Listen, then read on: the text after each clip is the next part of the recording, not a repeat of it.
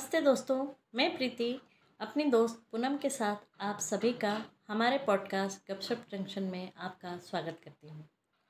आप सभी को रक्षाबंधन की बहुत बहुत बधाई है आज का ये एपिसोड हम भाई बहन के रिश्ते पे लाए हैं।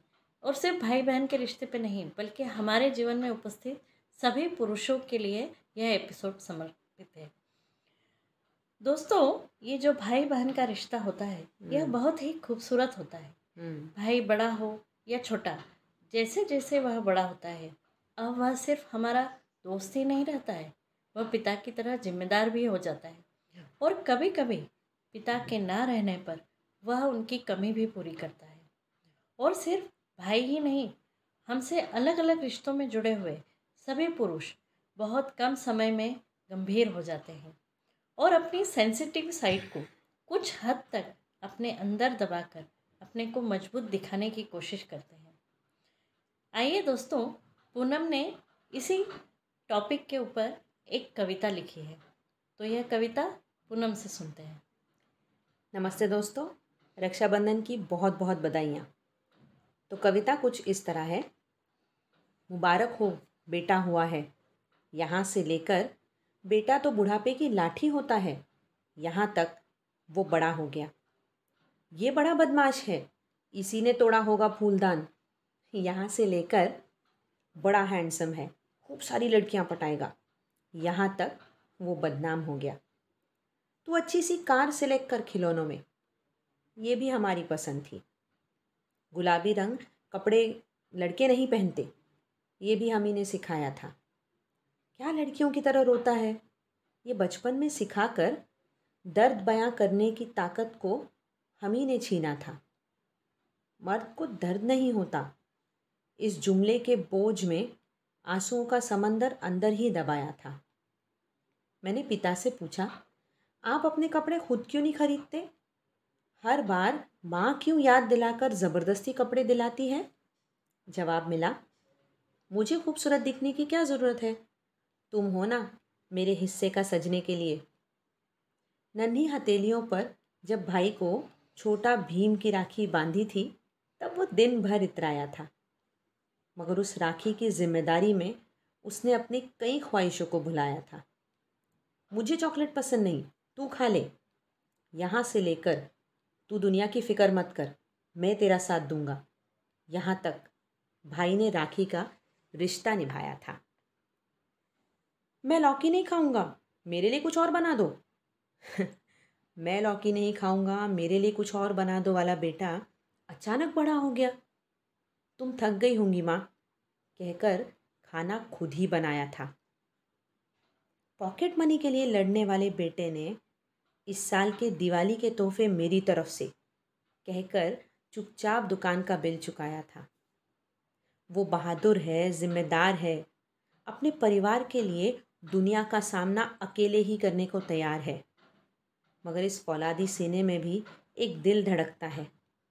उसे भी दर्द होता है, डर लगता है, आँखें भर आती है, सहम जाता है। और कोई प्यार से पूछे, ख्याल रखना चाहे तो वो फिर से बच्चा बन जाता है। वो सात वचनों का गुलाम नहीं, ना बंधनों के लिहाज का मोहताज है। वो पति बनकर पत्नी का दिल से साथ निभाता है। जब सर्द रातों में बुखार में तपते बच्चे के सर पर माँ पट्टियाँ रखती है, तब पत्नी की हिम्मत बनकर वो भी रात भर जागता है। पापा सब ठीक कर देंगे, ये हर बच्चे ने सुना है। इस एक विश्वास की खातिर पिता पूरी ताकत, पूरी ज़िंदगी दाव पर लगाता है। कृष्ण तो छलिया था, कितनी आसानी से कह दिया। राम ने सीता के त्याग के विरोध में कितना कुछ सह लिया। वो पुरुष थे, भगवान थे। फिर भी टूटना तो बनता है, क्योंकि दिल की मासूमियत को बरकरार रखकर वो मज़बूत बनना जानता है। दिल की मासूमियत को बरकरार रखकर वो मज़बूत बनना जानता है। बहुत खूब। बहुत ही अच्छी कविता है पूनम। मेरे ख्याल से आज रक्षाबंधन के अवसर पर हमारे सभी भाइयों को या हमारी ज़िंदगी में जितने भी पुरुष किसी भी तरह से हमसे जुड़े हुए हैं उन सब के लिए यह एक बहुत अच्छा तोहफा है। हम्म, अ, सच में कई बार होता है ना कि हम ऐसा सोचते हैं कि पुरुषों को दर्द नहीं होता है हम्म, या हम उनको बहुत अंडर एस्टिमेट करते हैं। हम्म, जबकि होता ऐसा है कि पुरुष अपने अर्थ इर्द गिर्द एक पक्की दीवार बना कर रखते हैं। हम्म, और हमारी हिम्मत बनाए रखने के लिए अपने दर्द और तकलीफ़ को उस दीवार से बाहर नहीं आने देते हैं। सही है। और आज हम इस प्रोग्राम के माध्यम से हमारे सभी जो सुनने वाले हैं उनको और हमारे जीवन में आने वाले सभी पुरुषों को चाहे वो हमारे भाई हों पिता हो पति हो दोस्त हो बेटे हो या कोई और भी रिश्ते जो हमसे जुड़े रहते हैं जैसे हमारे चाचा मामा मौसा फूफा जेठ देवर जिनसे हमारे बड़े ही स्पेशल रिश्ते होते हैं भतीजे भांजे एक अलग ही तरह का रेपो होता है। हम्म, लेकिन कभी हम उन्हें ये जता नहीं पाते हैं कभी बोल नहीं पाते हैं कि उनका हमारे जीवन में कितना महत्व है। हाँ। और वो सिर्फ़ खड़े हो हो जाते हैं हमारे लिए उसी से हमारी कितनी हिम्मत बन जाती है। बिल्कुल।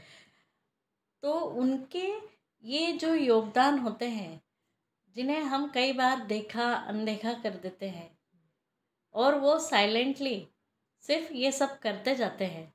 उन सब योगदानों को हमारी ओर से बहुत बहुत धन्यवाद। धन्यवाद। हाँ और दोस्तों राखी के इस पर्व पर अगर आप भी आपके जीवन में उपस्थित सभी पुरुषों को इसी तरह धन्यवाद कहना चाहते हैं तो ज़रूर कहिए। उन्हें अपने एहसास ज़रूर बताइए क्योंकि इससे अच्छा मौका आपको और मिलेगा नहीं। बिल्कुल। हाँ तो आज का टॉपिक बस यहीं तक।